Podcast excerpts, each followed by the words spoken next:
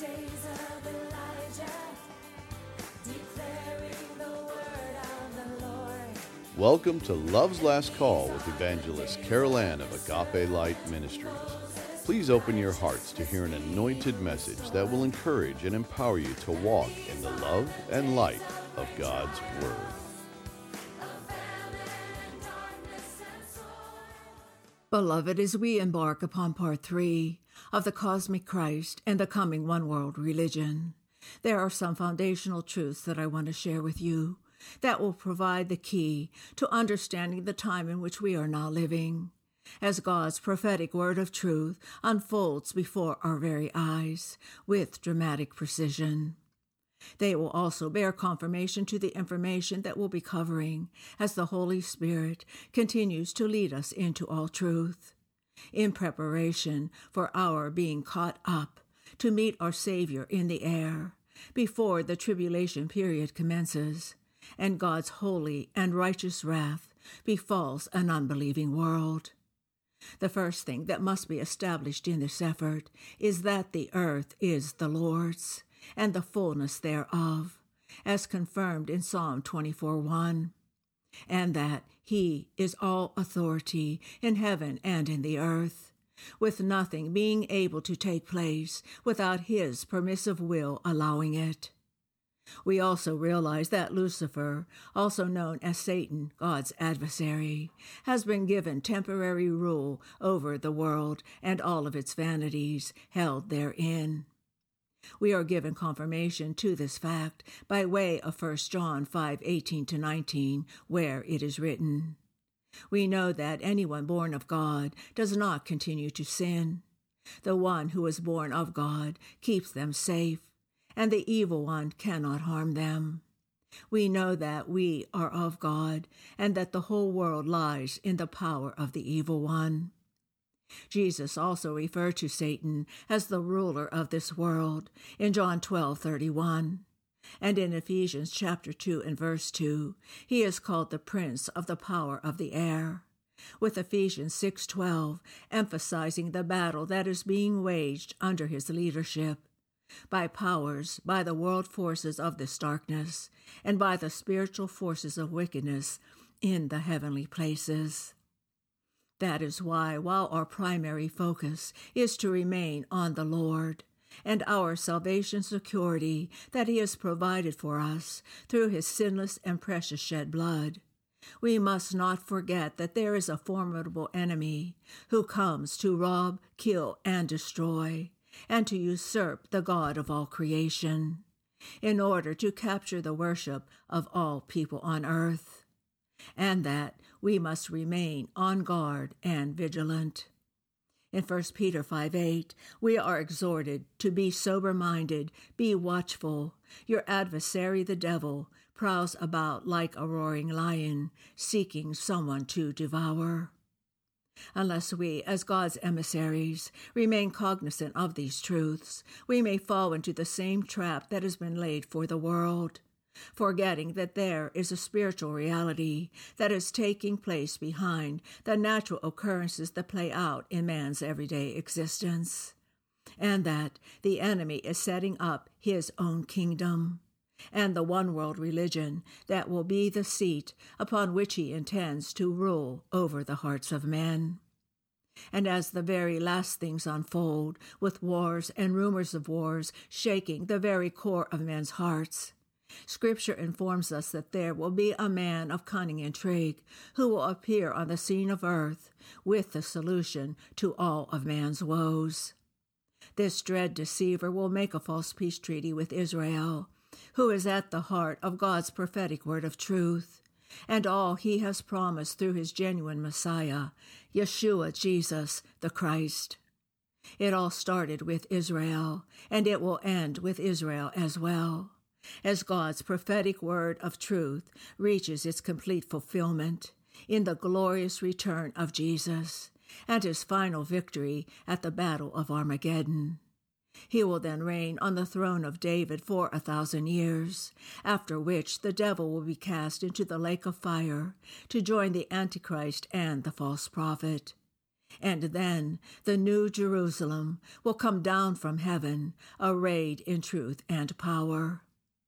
And as the last things leading up to the glorious eternity that awaits those who have put their trust in the genuine Messiah of God unfold, Lucifer continues in his prideful agenda to ascend to heaven, raise his throne above the stars of God, to sit on the Mount of Assembly in the recesses of the north, and to ascend above the heights of the clouds, with the futile intention to make himself like the Most High, as confirmed in Isaiah fourteen, thirteen to fourteen. And he intends to do this through his counterfeit Christ, or Antichrist as he has come to be known, who after the rapture will initially lure mankind into his persuasive beguilements by appealing to their prideful and self-centered fallen natures and their desire to become their own gods. This will only last for a short period of time, however, for at the midpoint of the tribulation, when he no longer has need of her, the Antichrist will arrange to have the religious harlot destroyed, and he will enter into the Holy of Holies in the rebuilt temple in Jerusalem as a sole entity, proclaiming that he alone is God. Even now, the world is being prepared for his grand entry onto the stage of earth, as deception reaches its heights and apostasy marks the great falling away from truth. In our last segment, we addressed the New Age religion and how it is drawing all false ways into a deadly and counterfeit unity, in concert with what God's Word decrees must take place. We also revealed that the counterfeit Christ that will fit all the false beliefs that hold within them their own version of a coming one who will finally bring peace to this troubled world and grant mankind all the desires of their hearts, is already present in the world under the mantle of a spirit entity named Maitreya, who is the very essence of Lucifer himself, and will be the spirit by which the Antichrist will be possessed.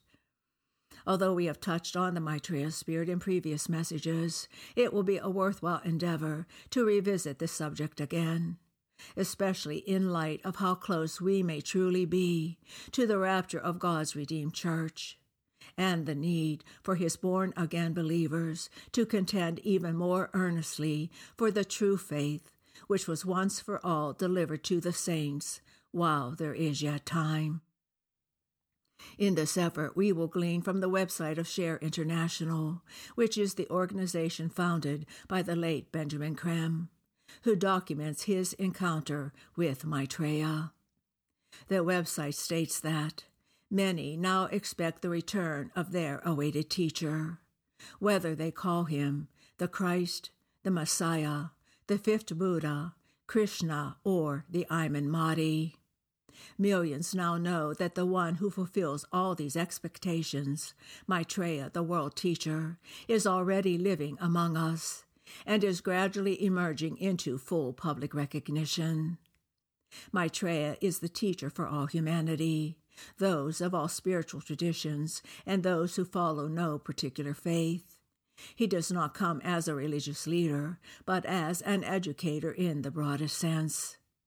Maitreya has not come alone, but with a group of wise men, the masters of wisdom, who have long worked from behind the scenes as the inspirers, teachers, and guides of humanity. They are returning to the everyday world to help us solve our most critical global problems. Maitreya and the Masters will show us that the only way to bring about peace is to create justice, and the only way to establish justice is to share the resources of the world equitably among all humanity according to need. Maitreya has formulated a number of simple priorities that demand immediate and worldwide attention. These cover the essential needs of every man, woman, and child, an adequate supply of food, housing for all, access to health care, and education as universal rights. Another top priority is the restoration of the environment.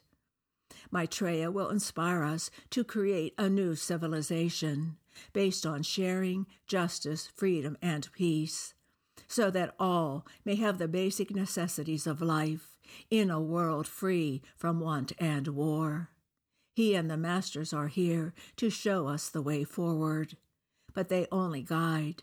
We ourselves have to act to save our world." End quote. Beloved, almost verbatim, those words have been woven into darkened endeavors, such as Klaus Schwab's World Economic Forum, The Great Reset, the U N's twenty thirty Agenda for Sustainable Development, and Bill Gates' World Vaccination Agenda, just to name a few. And on the religious front, regarding the One World Religion that Scripture tells us will be a vital part of the Antichrist's global control, allow me to share some of the messages that Maitreya has given to the world. I believe that they will reveal the cunning deceptions that will cause all people on earth to worship the beast, as confirmed in Revelation thirteen, one to ten. On October seventh, two thousand fourteen, the Antichrist spirit Maitreya gave the world the following message through Benjamin Creme by way of mental telepathy.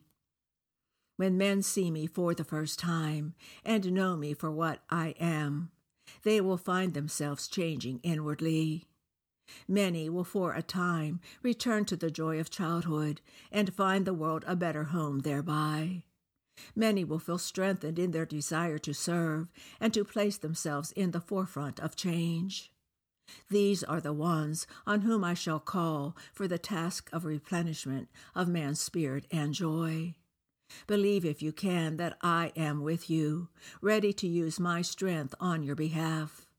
Believe, if you can, my friends, that I am eagerly awaiting the day of my open return." End quote. On March thirty-first, two thousand sixteen, Maitreya gave this message. "These days are difficult for many.